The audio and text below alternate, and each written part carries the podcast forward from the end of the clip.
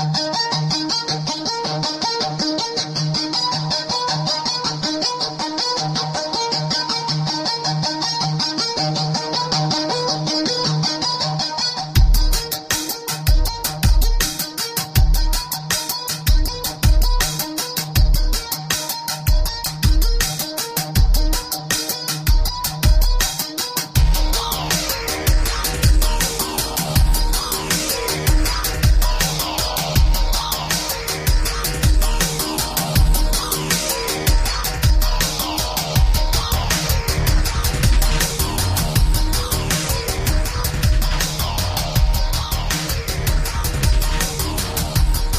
This is My Take Radio's Beyond the Mic. What's up, guys? Welcome to a new installment of MTR Beyond the Mic. Joining me today is Jason David Frank, mixed martial artist, of course, well known for being the green, white, and red Power Rangers, and also a Guinness Book World Record holder. What's going on, Jason? How are you? Good. How you doing, buddy? Thanks for having me on the show. Oh, I'm very glad to finally set this up. I know a lot of people were really pumped when we were trying to schedule a, a, live interview and they were really looking forward to it. So I figured this will be a great way to get the interview out to everybody. And then closer to Wizard World, we'll try and link up for a live show. Awesome, man. Sounds great, man. So I want to start from the top. I've I've followed your career for, for years. I grew up watching you on television. I'm you know I'm I'm 32 years old, so I've watched you yeah. pretty much, you know, mo- most of my childhood. And you know, I, as a fan of mixed martial arts. When I saw you were competing in MMA, I thought it was really cool, and some of the stuff you've done with that, and just the connection you have with the fans. I said, "Oh man, you know, I want to try and talk to him not only as a fan, but just a, as a fan of mixed martial arts as well." Yep, yep, that's good, man. I'm I'm glad you, you're having me on here, man. I'm looking forward to it. Well, I want to start from the top. I know, obviously, everybody knows you from your work with Power Rangers, and you've pretty much played practically every color. And um, the the crazy thing about it is that people seem to always connect with you just the, with your portrayal as the green one, even though you've done so many other ones afterwards. Do you feel that that was your your toughest role because you had so many expectations as playing a good guy and a bad guy, or did you kind of play it by ear as the season went on? Well, we just kind of played it by ear. You know, we were talking about that in the last Lexington panel. Um, just kind of played it by ear. You know, I was hired for ten episodes, and uh, it. You know, I just love acting, and you know, I thought the role was cool, and just did what I had to do. And you know, they knew the Green Ranger was going to lose his powers, and at that time, they I filmed the pilot. You know, um, which was actually Cybertron, which was VR Troopers. So I sold that show to uh, launch that series, and then um, they decided to bring me back because you know, I guess the kids were really upset I lost my powers and stuff like that. So I just played it by ear, season by season, and then of course with Dino Thunder, you know, um, with Disney, I just went back there for, you know, a favor for a few producer producers and stuff like that. So, um, yeah, it just uh, Green Candle blew out, so they decided to bring me back as the White Ranger. So I thought that was pretty cool. How did you How did you feel doing the doing the Dino Thunder? So, you know, so many years afterwards, were you concerned about reconnecting with the fans or were you worried about it being a little different this time around? Uh, man, I'll be honest with you. When Dino Thunder came out, we didn't have the fans we have now. I don't know what it was, but you know, I thought it was going to be a big deal going back to Power Rangers, and it, it was, but it wasn't. You know what I mean? Like we were, we went on tour. Uh, Dino Thunder, they sent me to New York and trying to get me on all these talk shows, and I've done everything from Captain, you know, Captain Lee Regis to to everything. We were booked, and, and it was hard to even book a show. I mean, it was hard to even book a, you know, a talk show or I mean, it was just was like Power Rangers. At that time, I was like, oh yeah, yeah, we heard of Power Rangers, but now that Saban brought it back and relaunched it, and it's the 20th year anniversary, you know, and Time Life and Netflix is starting to become really popular again. But going back to Dino Thunder was cool because I worked with those kids that really looked, uh, you know, looked up to us, and they were young enough to kind of watch us growing up. So that's kind of what happened with Dino Thunder.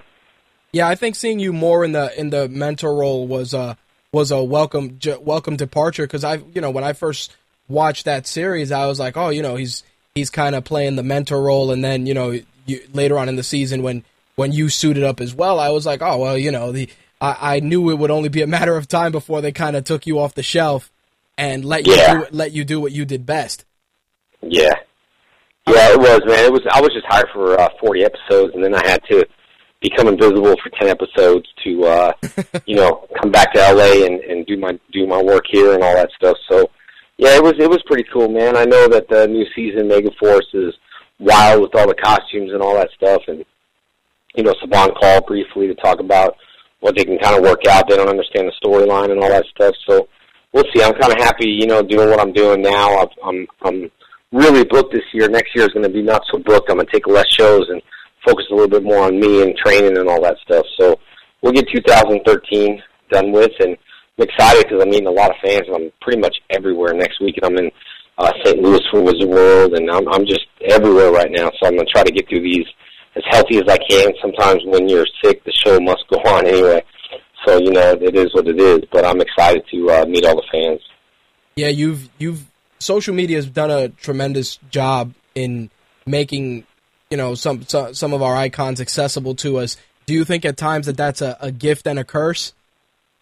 You know what, man? Like I'm actually doing social media now as we talk. I can multitask.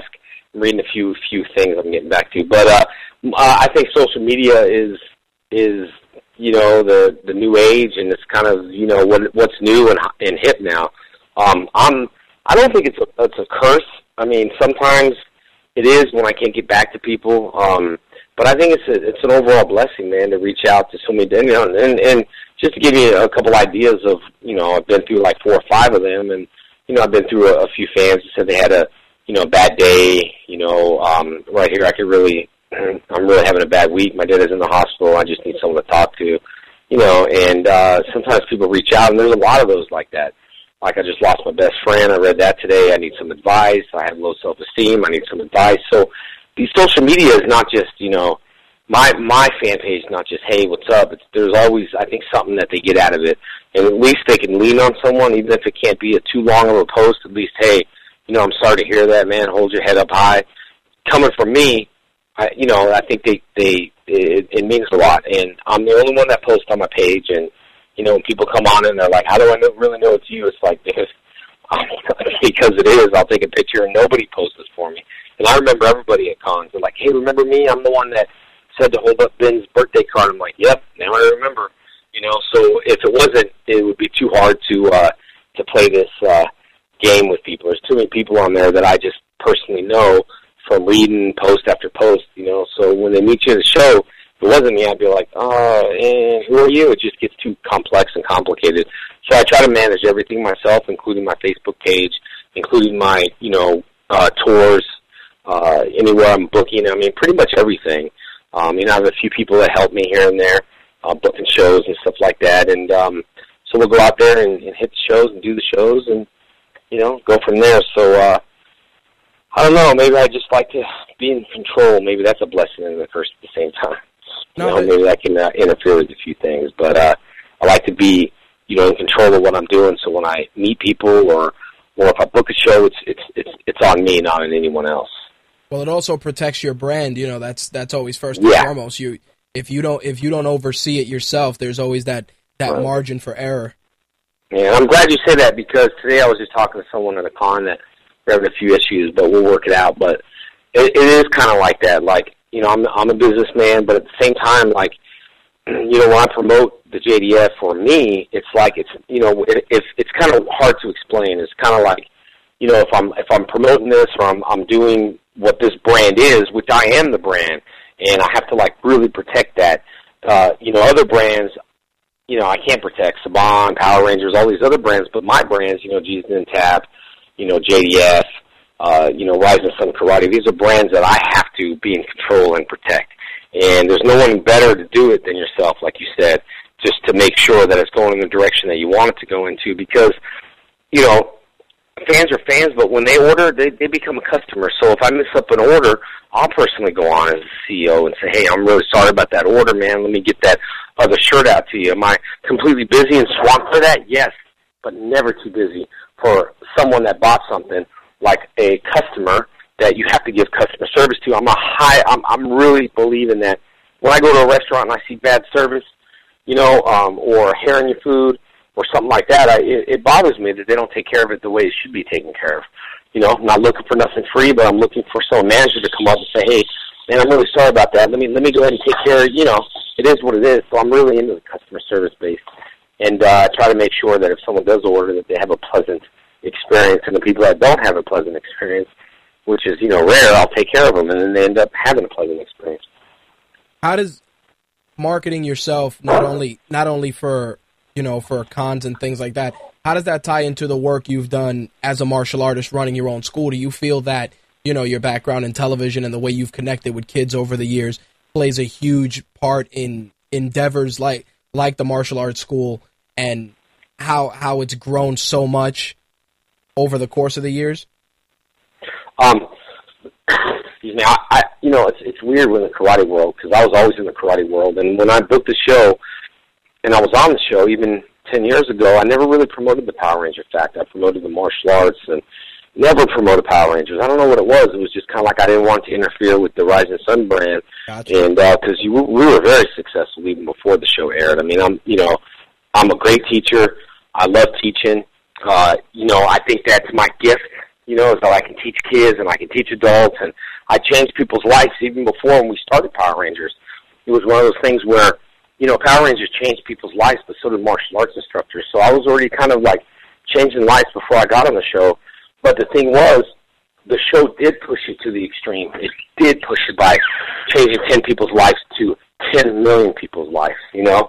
And um, it sometimes, you know, gets hard when I, if I'm promoting myself because I don't want it to come off like, you know, hey, this is JDF and this is what I think, and it, it, it's kind of hard to do that. So I have to kind of balance it in my brain that I, you know, it's it's my it's my brand, they're my fans, and then the other side, I got to make sure I'm handling customers, and then I got Rising Sun Karate, and then it's come to the point now, which is, you know, a blessing and a curse, is that at my karate schools, um, you know, I sell martial arts, and I've always done that even before Power Rangers. But sometimes now it does. You know, fans come in and you know maybe they're not interested in buying the product like you know karate, so it becomes kind of a you know. And I I don't discourage fans from coming, but I'm there to do my job. I'm there to sign people up in karate.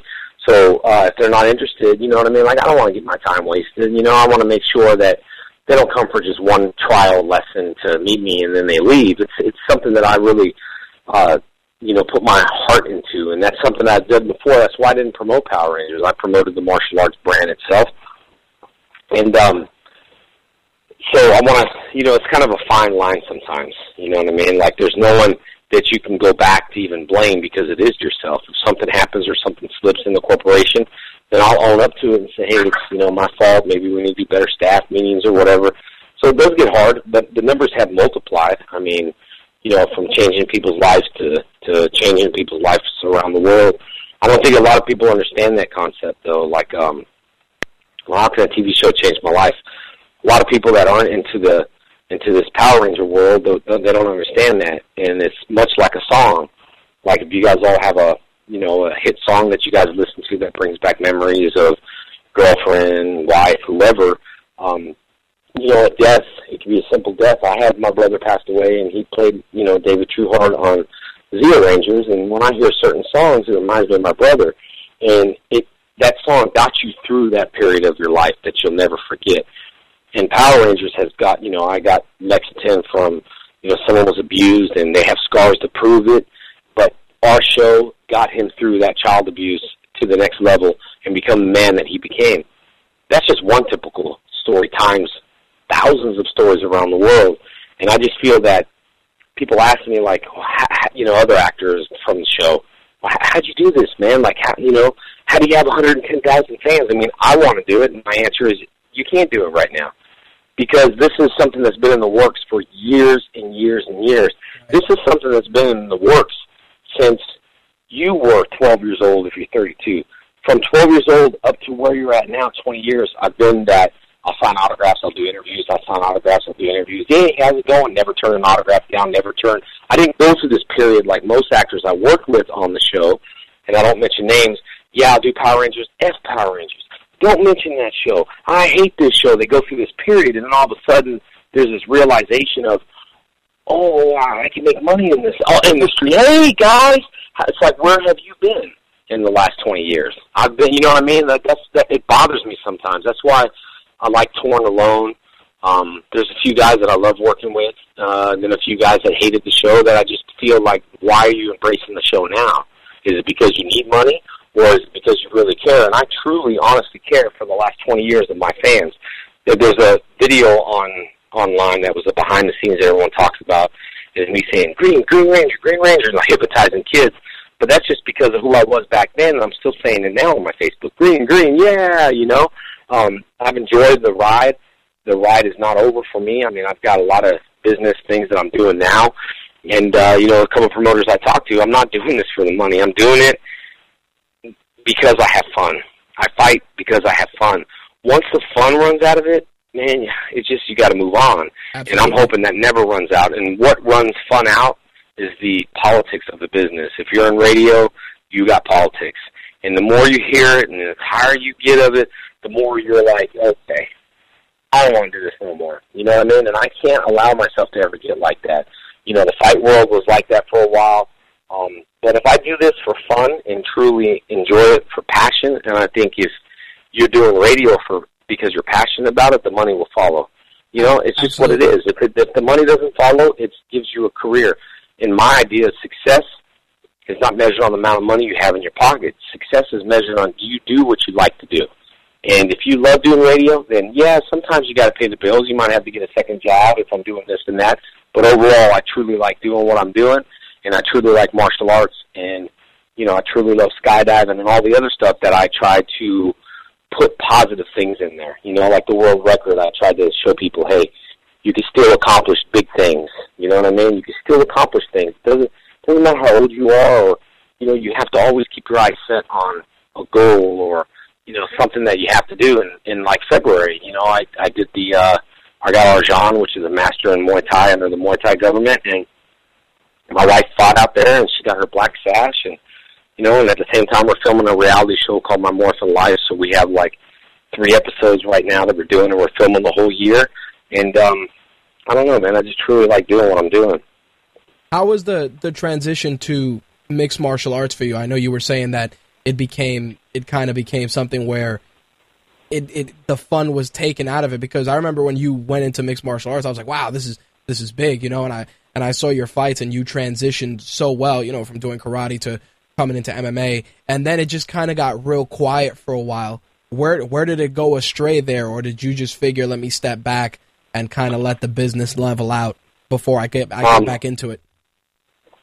I wanted to fight on bigger venues. I got frustrated, you know, like I had a show in December and I lost, you know, cut down to 205 because I'm not a heavyweight. I only walk at 200 now. I can easily fight at 185. Um, I was a heavyweight cut weight to 205 then the promoter pulled the plug on it, and I was like, man, I dropped all this weight, and you know, and I wanted to do bigger shows. And then um, I was training with a few guys that are now in UFC that you know I trained with, and you know, had distal bicep tears, had injuries, and it got to the point where I was like, man, this just sucks, you know. And then I started booking shows, and then just got overwhelmed with shows, you know what I mean? And and uh, so I mean, I do need to spend time training. You know, it's too hard. If you look at my schedule there's no way I have eight weeks, a solid eight weeks of just quietness and training, and there's no way I have it on my schedule. So I kind of overbooked myself this year. Um, but I'm gonna be start focusing. You know, and people are like, oh, the age and Herschel Walker was 47 when he became into martial arts. Come on. You know what I mean? Like Randy Couture is still 44 and he's the world champion. What makes it different of a fresh fighter and an old fighter is body wear and tear. If you have most, like George Foreman once told me, he is what he is because he didn't have 100, 200 amateur fights before your body goes through wear and tear when you get punched in the head, and your body. I, you know, I haven't been through that much wear and tear, so there's still, you know, and I, I think the whole age thing is uh is silly. You know, sure you have a lot of younger guys coming in, but there's a lot of guys, younger guys that I whoop, and there's a lot of older guys that can whoop. You know what I mean? So Absolutely. you got to just balance it out. So as far as me getting back into it, I, I definitely do. It was huge. Um, I just I wasn't fighting on big cards, and then I got a Strikeforce deal, and that was ridiculous money. I mean, it, it was to the point where I wasn't doing it for money, but then when you get an HBO Showtime deal, you know, you're starting to think, wow, okay, I got to train and I'm on Showtime. Then they offer you like, you know, and, if, and other people, oh, five thousand dollars. But my industry, I'm making, you know, my schools are pushing great money, my clothing line. I can't, I can't sacrifice eight weeks for five thousand dollars in money. Nope. No, no knockout money, no bonus money, no nothing to motivate you. I, I just can't do that. And then I had three weeks to train on top of that. I need like eight weeks. So things were going good. I think it was just frustration and, uh, you know, booking the shows and kind of, um, you know, getting in, I guess, to the shows, and then it just kind of pushed me. My injury really took me away from it. To be honest, it was like a, I had two distal bicep tears, Oof. And the first time I fought anyway. You know, I was supposed to heal within six months. I did my first fight three months later. So Wow. yeah, so they're, they're, it's frustrating, but it, injuries come part with the with the game. You know, just got to be prepared to have an injury, I guess. Well, it was it was funny you mentioned Herschel Walker because Herschel Walker did an interview recently where you know he said he'd like to get a fight in the UFC, and one of the comment one of the people that commented on the article said that he should fight you. Oh yeah, I would I would love to fight Herschel Walker. I mean, he was a, he's a big boy now. Now my weight category is different, but man, let's be honest. Look, Van Damme's older, but he wants to fight. All right, he's been begging to fight. He's trying to fight everywhere. He wants to fight. So my whole thing was, I met Van Dam. Sure, we had a, a little bit of a fallout. Be great. Let's put us on a card. You know, I want to fight. I want to have a, a great card, either a celebrity or a football player or something else like Herschel Walker. I think that was important to do, but I didn't get that opportunity to do that. It was like Joe Blow at Olive Garden. It's like, who cares? I mean, honestly, like, who did I fight that was like any superstars? Nobody. So, you know, I definitely have the skills to do it, and um, we threw a lot out there. When I first started fighting, I think I was the on the tenth most uh, anticipated, you know, fighters, and I know Kimbo was on there because he had a lot of hype. But you know, I was on the most ten, and Yep. it's like you're not giving me good shows, or you're not giving me anything to work for. I just, you know, it's like being an actor doing small, low budget movies. I don't want to do it no more.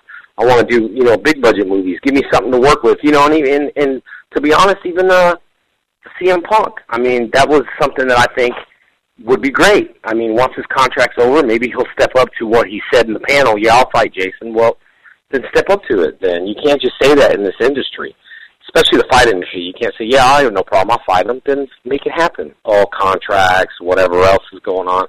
I think between me and CM Punk would be a great fan fight. Um, you know, so I try to get the hype going, but then Van Damme disappears. He says nothing. Nobody says nothing, and then you know, it it just it just kind of escalated from there. So it got to the point of saying, okay, well, if I fight, I need to be need to be on TV. First of all, I got Right. too many fans. You know what I mean? I'm not going to be fighting on no underground card and see it on YouTube. I got my first fight has over probably now. I haven't even checked it. Six hundred to seven hundred thousand hits, maybe.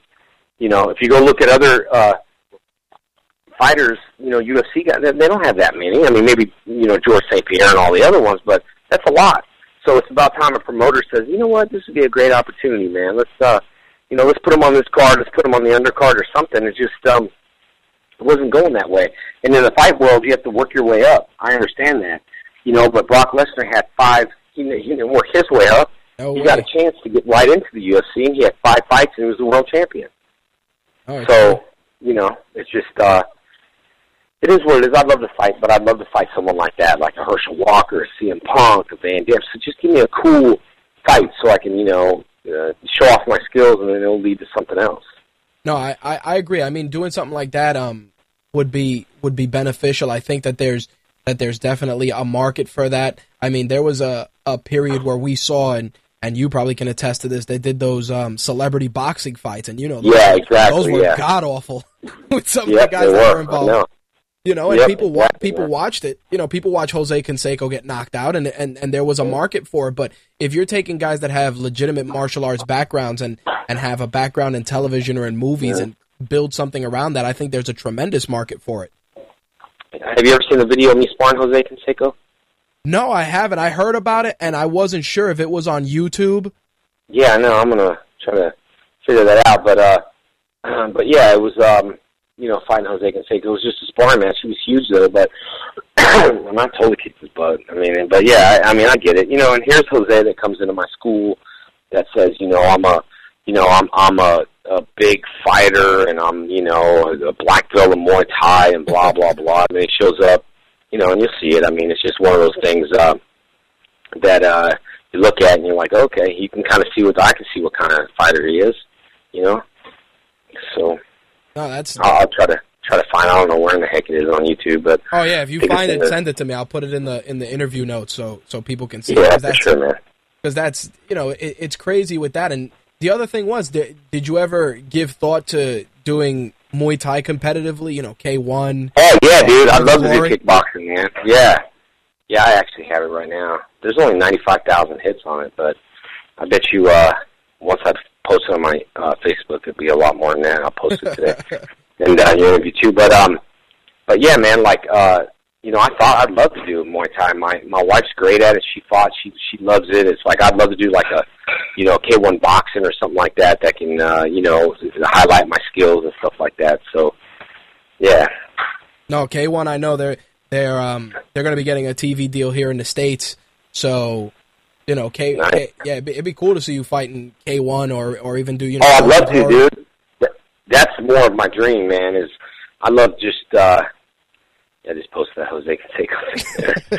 um, I would love to uh do something like that. You know, I, I mean, I, there's just a difference of having the K1 gloves on to having MMA gloves. I'm just so used to having that. I'm used to doing the stand up. I'm used to not having people take away my stand up. You know, as soon as they come in, it just rushes me, and it's like a whole new game. Now it's a wrestling game, a jiu-jitsu game, which I have like three submission wins, but it's not what I want. I want three head kick wins. You know what I mean? Like that's kind of what I, I go for. So yeah, definitely, I would love to.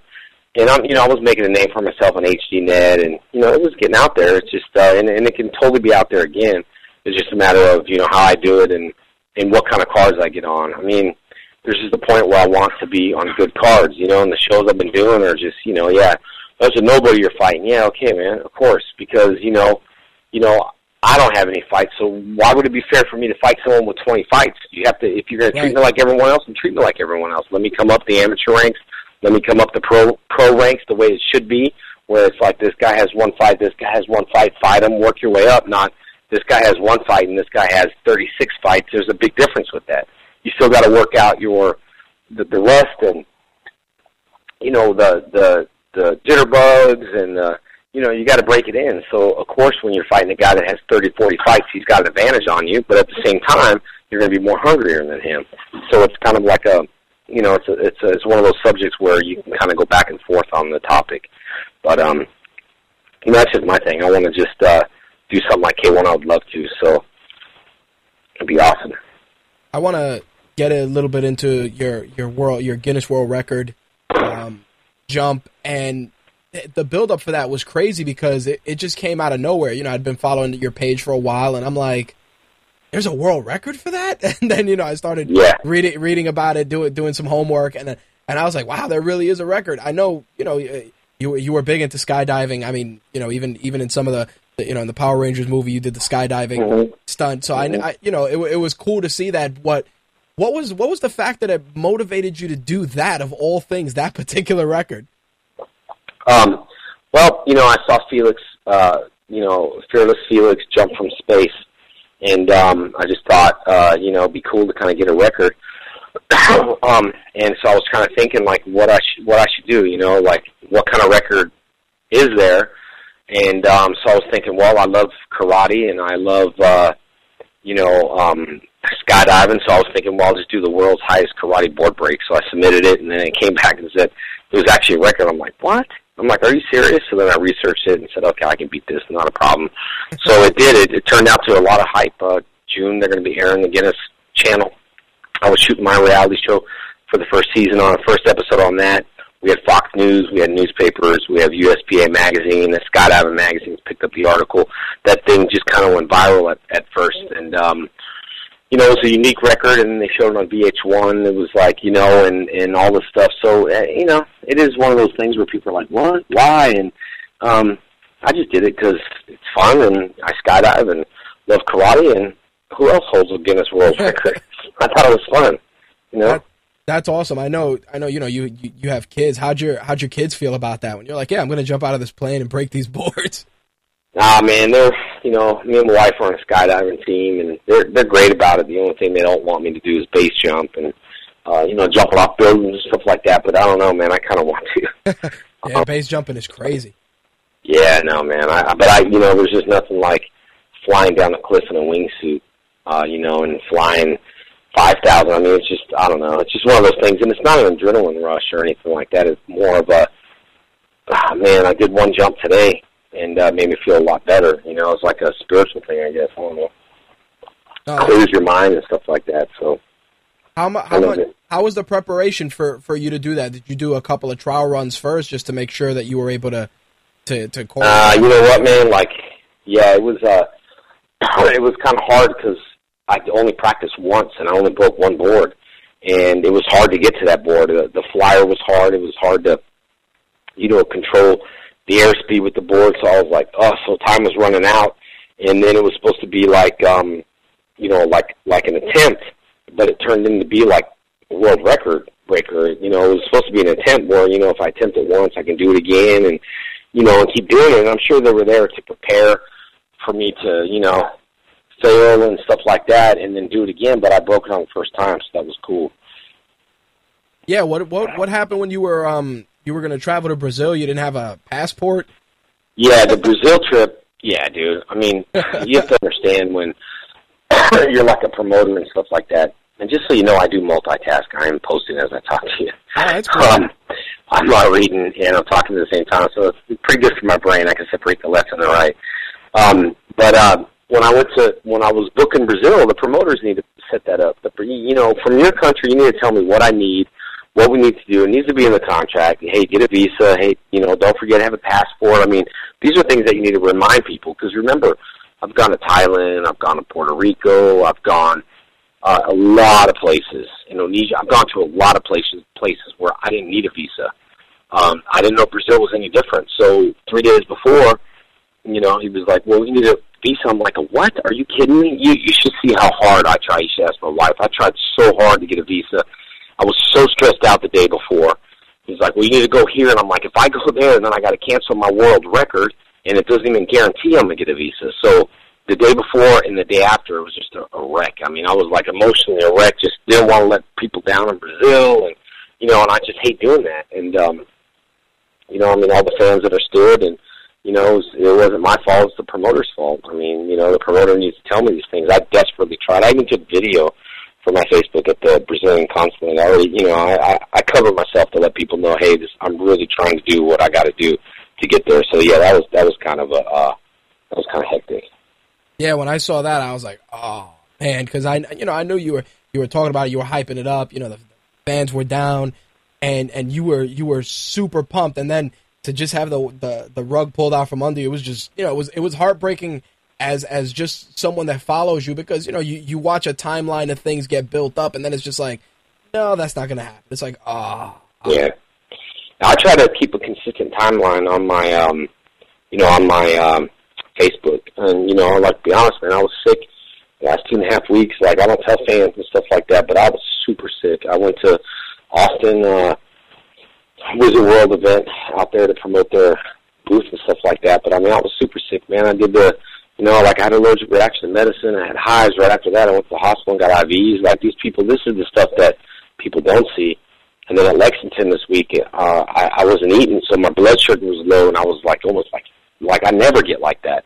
Like I felt, I mean, I was filming my reality show, so it was all caught on video anyway. So that's why I'm telling people because it's going to come out anyway. But you know, I was almost like a pass out. Like I had to do my blood sugar test. I mean, it, it was just like I I I, I cancel my lunches at events. I cancel everything because I want to be at that table signing autographs for all my fans. My line did not stop in Lexington. I was so blessed. The line kept going and going.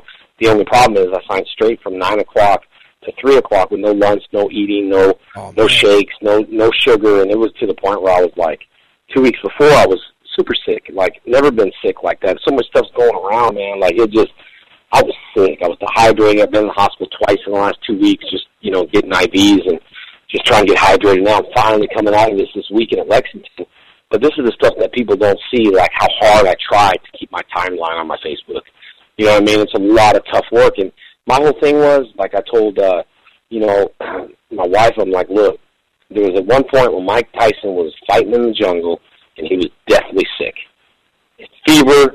I remember him talking. He was in the corner and he had a fight to this anyway. So I just look, think about him like he had a fight and I don't know who he was fighting. I don't remember Rumble and Jumble might have been.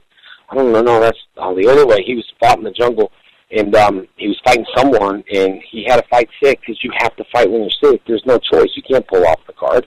Nope. You know what I mean? So you got to battle, and as a black belt, my instructor used to say, you know, you you, uh, you never get sick. Black belts don't get sick, and that was his way of saying you can never take off work. So we didn't. You know, and I know you sometimes stinks because you got past germs and stuff, but um, if you're not contagious, I'm you know I'm working, and that's what I try to do. You know. No, that's a that's an incredible work ethic, especially traveling. I mean, one of the one of the funny things, and I've worked, you know, I've worked cons for the show and stuff like that. And you know, everybody talks about con sickness, you know, and hey, you go to a con and then you come back and you're just bedridden for for days. But with you, it was the polar opposite. You were there and you were already messed up.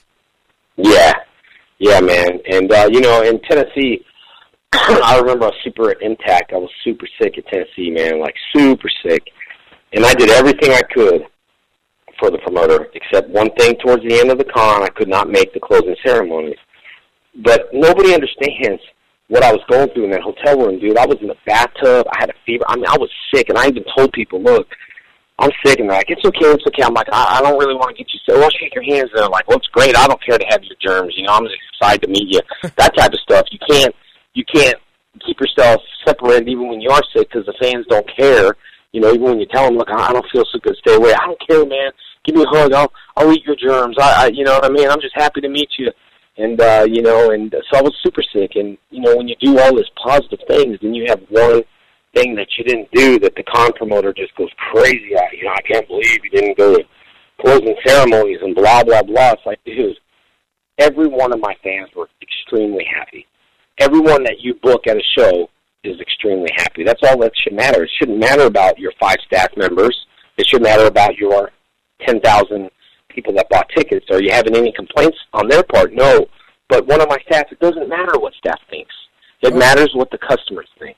And that's just, you know, and, and so I've been through, even with that, that was probably the second sickest con I've ever been to. It was MTAC in Tennessee. It was just, I was extremely sick. And I, I was a trooper, man. I, you would never tell.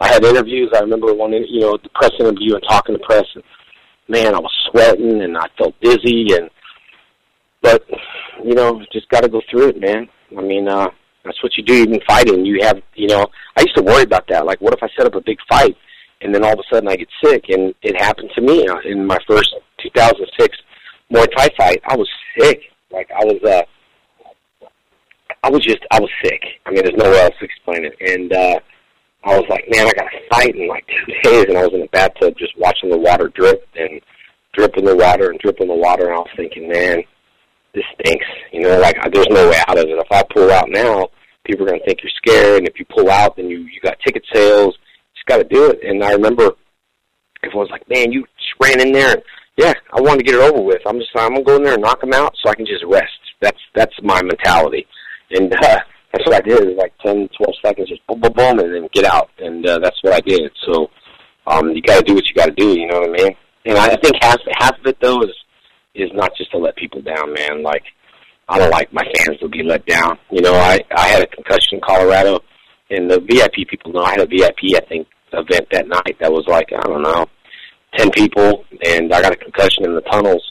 Like I hit my head going 160 miles an hour, and I was in the hospital. I had a concussion, but that night I told my wife I got a VIP. She's like, "You're crazy. You know, you can't do this VIP." I said, "Yeah, I can," because uh, you know, I have a seven year old kid in there, and the seven year old kid don't understand. Right. You know, so it was uh, I had to do it, you know, for the kid because I didn't I didn't want him to. Sometimes kids don't understand when you cancel. You know what I mean? Yeah, that's that's tremendous, man. That's you know that, that's an incredible work ethic. Out of out of thirty days in a month, how many days do you actually get to rest in a thirty day in a thirty day period? Yeah. Oh well.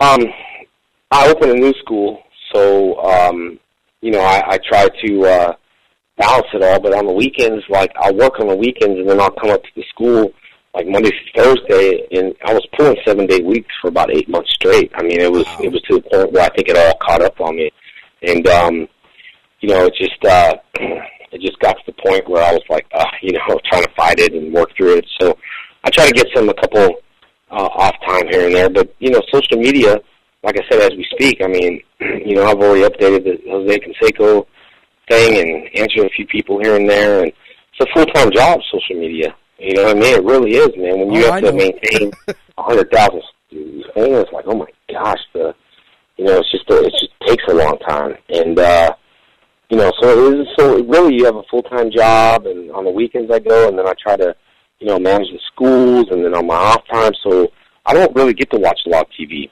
and um, so people always ask what's my favorite show. It's like unfortunately I don't, I don't really watch a lot of TV, but the things I do do is like skydive, you know, and um, try to you know get something cool out of that, and then then I work in karate, so I work out in karate, which is kind of a relief too. But I don't have a lot of free time, and if I did, man, I'd, I'd say I'd like to spend it, you know, with my family, and um, I'm gonna kind of balance it out a little bit more. You know, there's a point where work is work, and it's all great, but it's just, uh, you know, sometimes, man, like when you're like I've been on tour for probably for the last I would say year. And if I look at my schedule and look what I've done, including building a brand new school, that's hard.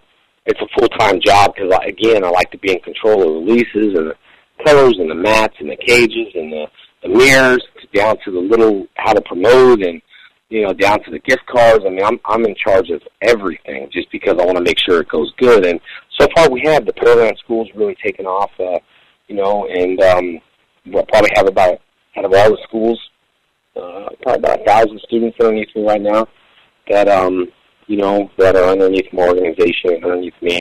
So that that feels pretty good, including the one in California too, though. Wow, that's that's crazy. How how many how many instructors do you do you assign for each school? Do you usually have a head instructor? We have a you yeah we have a staff of about three to five people, I would say. Oh, okay. Um, and I train my staff, and you know before when I was in Dino Thunder, I had the school in, in California, and I was so worried about leaving that school that I had to say, okay, I, I need to be back. And you know, now it's like I can leave my schools; they're they're in great hands. I because I train my staff now. I don't really train a lot of students, but I train my staff like students. So I train them how I want them to be, how I want them to assist, how I want them to talk to customers, how I want them to, you know. And it's a it, it takes a lot of time training these people um, because I am hard to work for. You know, yes, people that work with me on cons before, I'm very anal. I want to make sure things go good, but I think that's just a part of my personality. The reason why I have succeeded in life. I don't, I don't, I don't want, you know, uh, someone to do half their job. I want, I want it to be done fully. And you know, if you if you look at that, that's the reason why things are the way they are. Is because it's one thing called hard work. Social media is hard work. I mean, it takes time out of my day, but I, I love it, and that's my free time. And when I am on my free time, I am on Facebook posting to all the fans. But that's my choice. That that that's the, that's what I choose. Other people choose to play video games and you know other things, which is fine. But I'm way too busy for that. But the people that are playing video games also don't have a hundred thousand people to take care of on their Facebook either.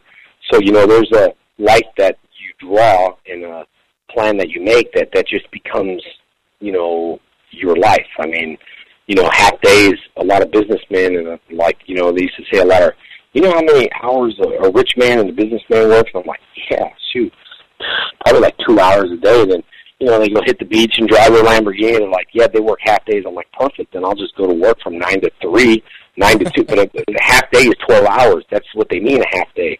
You know, and I'm like, whoa, half day, man. Successful people, rich people work half days that's 12 hours a day. That's what it takes to be successful sometimes, especially when you're running corporations. And there's a time where you train someone to become like you, which is like the, you know, you have the, you've got to be a mentor. Then, then before you're a mentor, you mentor them, then you can multiply. But until then, you can't multiply until you mentor someone, teaches them everything that you have to learn, you know, which a couple of my guys at my schools, I, I can leave those schools alone and, and they'll do great. You know, they're some of my bigger schools. So, that's what I'm trying to do right now. You know, to have a little bit of free time, but you know, it's all it's all good, man. I love work and I love reaching out to fans, and I got to thank people like you that can get this out to other people. You know, I think a lot of times people don't thank the media for doing their job, but if you know, if if if you play this and other people listen to it, then you know, I'll get more fans of our Facebook page and. I can get my message out to the people because my message is simple. It's not joining Jason and Frank Official fan page. It's not that my message is to everyone that you can do anything you want to do.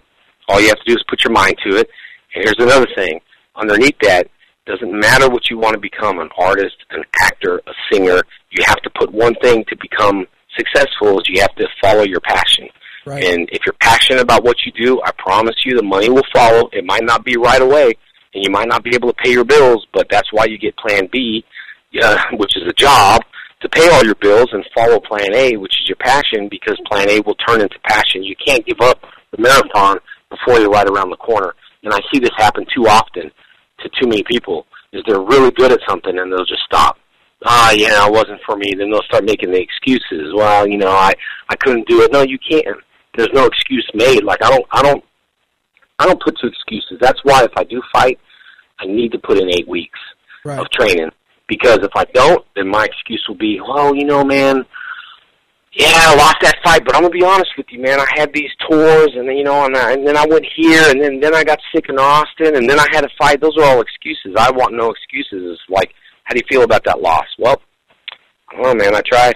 You know, I trained for eight weeks, and uh, you know, he just got a shot in, and it is what it is. I don't want to make excuses, but at the same time, I don't want to take a fight within two weeks either. No. So I, that's why I need eight weeks to train. I did six fights in a matter of, you know, five fights or four fights in a matter of six months. It's too much. You know what I mean? Like I need that time to train. Yeah, that messes you up, and it, you know, especially what you were saying. You know, just with regards to physical recovery time. You know, you get all the micro tears in your muscles and you get all those those small things here and there, and then it just catches up with you, and then something bigger happens because of it. It's a snowball effect. Yep, and then that's what happens too. That uh, when I was, uh, you know, my first fight, my jaw was kind of, you know, bashed up a little bit, and the next day I was in the gym sparring again. I had to wear a full face cage, and I was like, you know, moving my jaw. I was right back at the gym the next day sparring. You know, so it became, you know, difficult and stuff like that. That's that, that, you got a you got a crazy schedule. It's funny what you say though about uh, Plan A and Plan B because you know I can I can relate to that 110. percent I work a regular nine to five job and then I do all the social media, run the site, yep. all the show and stuff after yep. hours. That's why sometimes you know you uh, like some of the emails you get an email at 10 o'clock at night or at 2 a.m. Yeah. Because that's that's the only time. So trust me, I you know I, I definitely empathize with what you're saying. Yeah, that's and that, and but you know that I give people credit for putting in so much time into something that they love, and they'll have to work around what they do. You know, sometimes I, re- I meet people at cons and they're like, "Yeah, I got a great convention, and this is what I do, but it's not my real job. You know, my real job is this." And um, I just look at some of these guys that started that way. Guess what? It's turned into their real job because yeah. they they're passionate about it, and now all of a sudden it's becoming a full time, you know, job and a production and you know, Lexington was a big show I went to. I mean, Jared's a great guy. I love his family. Last year was a great show, but this year was even better, and next year is even going to be better then. Uh, and and the the reason why I think his show or other people's show, even Wizard World, you know, that they do care, and, and I, I spoke with Wizard World, they do care about what their fans think. And there's a difference of just selling a ticket and getting them through line. And I've seen other promoters that aren't into this industry and oh, look at these guys, man, freaking idiots, you know, dressed and I'm thinking, well, this is your show, you know, and and that's the reason why your show is small is because you're not passionate and you're not into it and you're not here to, you know, satisfy fans and stuff. And trust me, I always try to do that. I think it's important, you know, to keep everyone happy. And if if there's someone in line that doesn't have the money, who cares? Send them through anyway. That bothers me. That's why I don't have an agent. You know, don't don't. It takes longer to tell you hey, I'm sorry, man, I, you know, we can't, we can't do that, and and we need money, and we, we can't take. Well, but I don't have money. I understand that, but I don't have money. I understand that, but listen, it's too much, too much energy. Let them come through.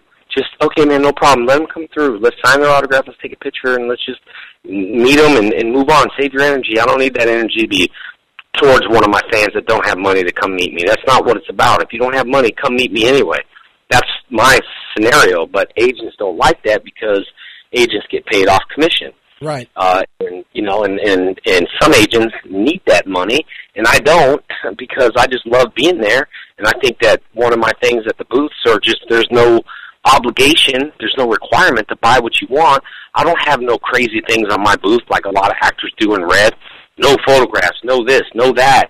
That's their own prerogative. I don't. My booth is welcome for all. You know, and um, I had a lady on Facebook say, "Hey, I don't have the money. Can I come by?" Yeah, come by not about that. You know, so uh anyway, it's just good to know that the fans know that. I mean, the fans know me pretty well. Like I tell people, yeah, you can talk about me if you want, but if you do, just be prepared to get a virus in your computer because my fans are pretty protective and you know, and I, I know why because I've been in their lives for the last several years, you know, and um, they seem to know me and I know them.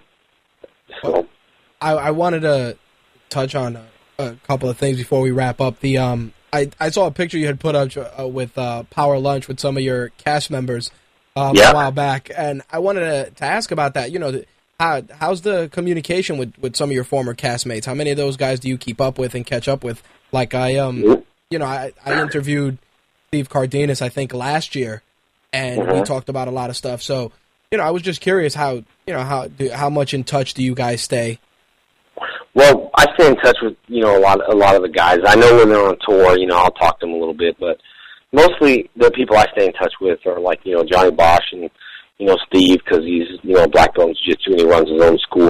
So I think we stay in contact with people that we have more of a connection with. Um, Gotcha. you know, I love Dave, love Walter, but you know they're they're you know they've all been replaced by former cast members. So my memories of the show was pretty much the last cast members I worked with. Now I do love the old cast members too. It brings back memories, but as far as keeping in touch, I mean, I can call any one of these guys right now, and I know they'll pick up the phone, and I know they'll do whatever I ask them to do. So that's good friends to have, you know, um, and they do help me out here and there. So um, the only one is, is Austin. I don't know where he's at. Uh, I think he's overseas. I have not talked to him in many, many years. Um, and then Amy, you know, I talked to her here and there, but you know, she's doing her own thing, and um, you know, she's. uh People are asking on my Facebook page if she can ever come to a convention. I don't think it's going to happen right now. You know, uh, she does. You know, not that she doesn't like appearances. It's just she has like anxiety when it comes to that. I don't know. So until she gets over that, then she can come on tour, and I'd like her to come on tour with me. It'd be great. That's awesome, man. I, you know, it, it's good to see only because you know a lot of a lot of casts, a lot of casts, they lose touch for a, a multitude of reasons. But at least it's good that you can keep those lines of communication open, especially with with some of the the, the older cast members and even some of the last cast members you worked with. Yep, yep. I, I and you know some of them like Johnny and all those guys. We have we have a lot in common. You know, Steve Cardenas, karate guy. And I just love Johnny, man. He was like a little brother to me, and he's got eye shine now. And you know, I mean, I'm, I'm just uh, you know, I'm proud of him and proud for what he's done and and how hard he's worked to get his eye shine up. I mean, uh, you know, he's a good guy, and um, I think he deserves a, a lot of success for it. Well, last but last but not least, and I, I, I wanted to make sure I asked you about this. I wanted to ask you about about Jesus didn't tap because you know I, I saw that a lot in in a lot of different MMA circles, especially following the sport and doing stuff on the sport. And I was just curious about it. Then, uh, of course, doing research, it leads me back to you. So, you know, Yeah. how did the, how, did that come about? What made you want to start a, that, that clothing line, and what was the inspiration for that? Um, well, I just wanted to create something that was kind of like a tap out. You know, I was the first, and I can say this: I wanted to be the first of something. You know, Rolex was the first to have like, you know, uh, waterproof, uh, you know, watches, and then they were the first to have the date time on the watches. You know, um, and I, there, and then you research other big brands, like, man, what did they do? And they're the first of something, you know. And so I wanted to be the first of something. I thought it'd be great to be the first Christian clothing line in mixed martial arts ever. We've had big stars from Thiago Alves to Matt Hughes to Ken Shamrock. We have we had a lot of huge stars. Uh, you know, uh, Leites was fighting for a championship against Anderson Silva. I mean, we've had him, and so we've had a lot of people. Um, I stayed behind the brand for several years, just for the fact is, I didn't want to put my name in front of the brand. I want, you know, I just wanted to tell people that I don't want, you know, I've had, you know, every in UFC superstars right now that want to be the front cover of the of the magazine, but you see, they come and go. You know, uh, Chuck Liddell comes and goes. There's there's a lot of people that are going to come and go. Muhammad Ali and you know all these people come and go. As and especially in MMA, you're a champion one day and the next day you're not. So my idea was I don't need a front person's face for it because I got Jesus and I just feel he's the biggest, best fighter of all times, most world renowned, recognized by everybody on the whole entire world. And um, you know, I just wanted to create something like that. So we we merged now with Bull Shirts, which is a pretty big company, and um, you know, I stayed true to it. And then two years later, after I was behind the brand, the um, you know UFC Expo wanted us to come there, and they wanted to know who the CEO was, and I was like, oh great. You know, I didn't want to come out and have this be like a Power Ranger line. So yeah, I kind of got you know, merged out of it to, to, you know, forced out of it to say, well, I'm the CEO. And then when people found out, they embraced it. Oh, wow. And you know, it wasn't that I was trying to hide it. I just wanted it to run by itself and, Right. and put money back into the church. And, you know, I think that's a very, uh, humble thing to do than have a successful quote. Like, hey, you know what? That's me. I'm it's never said that. You know, go places. People are like, I'm telling you, people run into me and I see them with the shirt on and they're like, oh, that's such a cool tattoo. And I'm like, thank you, man. Or I have a shirt or I see someone with the shirt and I'm like, where'd you get that? And they're like, oh, man, I got it on the website and, man, this shirt changed my life. And you hear all these stories and, you know, before they didn't know I owned it. So it was kind of cool to kind of be like that, you know, kind of hear what people have to say about your product. Yeah, it's a good way to blend in. I mean, it was it was funny just doing doing the research, and I saw it. I'm like, I'm like, holy cow! You know that that well, you know, it, it kind of brought everything full circle. So I definitely, you know, had wanted to ask you about that. Yep. All right, well, That's cool, man. well, to to wrap things up, people can follow you on Twitter at jdffn. They can also visit Uh-huh. risingsunkarateschool.com, jesusdidn'ttap.com, and of course, find you on Facebook at the Jason David Frank official fan page. That's right, buddy. Any, anything, good, anything else you wanted to? Anybody you wanted to shout out? Anything you wanted to acknowledge before we wrap up?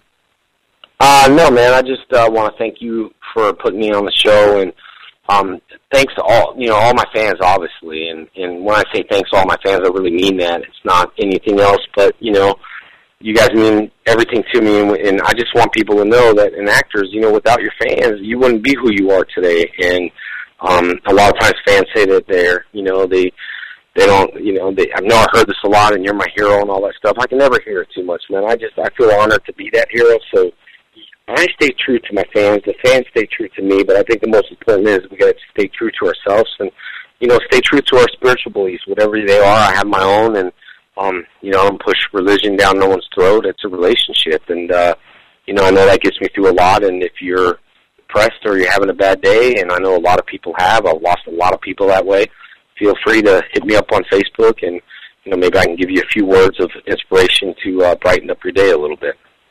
That's awesome, man. I, I appreciate you taking the time out of your schedule, and um, we're definitely going to be in touch for Wizard World New York. Sounds good, man. And just hit me up a link when you can, and I'll post it on my page as well. Sounds good. All right, buddy. And then check out that old school Jose Canseco thing. Well, it was a long time ago, but check it out. All right. You've just heard My Take Radio's Beyond the Mic with Jason David Frank.